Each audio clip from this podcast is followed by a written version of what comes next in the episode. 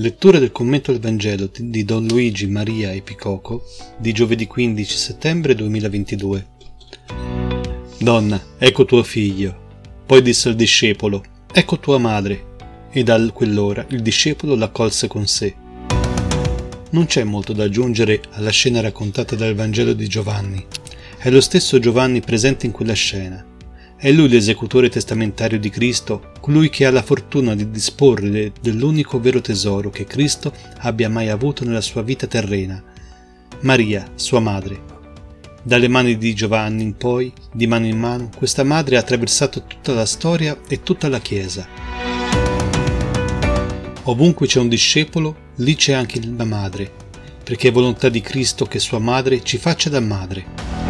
E una madre sa esserlo soprattutto nell'ora della prova e nell'ora del buio. Si comprende allora come mai nella preghiera dell'Ave Maria noi fin da bambini ripetiamo: prega per noi peccatori, adesso e nell'ora della nostra morte. È il nostro modo di ricordarci che tutto quello che viviamo qui è contenuto, per volontà di Gesù stesso, nell'abbraccio della madre. La Chiesa stessa, quando pensa a chi dovrebbe assomigliare, non può fare a meno di pensare a questa donna. La sua capacità di accogliere, esserci, aver cura, è ciò che la Chiesa dovrebbe sempre essere in ogni luogo e in ogni tempo. Ma la Chiesa non è qualcosa di astratto. La Chiesa siamo noi, ogni singolo battezzato. Abbiamo tutti la vocazione di vivere come Maria. Ella è il cristianesimo che ci viene chiesto di vivere. Ella, la discepola per antonomasia.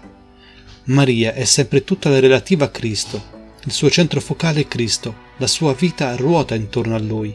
Ecco perché noi oggi la ricordiamo come addolorata. Il suo è il dolore di tutte le madri che vivono sempre la vulnerabilità di amare i propri figli. Ricorda che se sei in croce, lì sotto c'è certamente lei.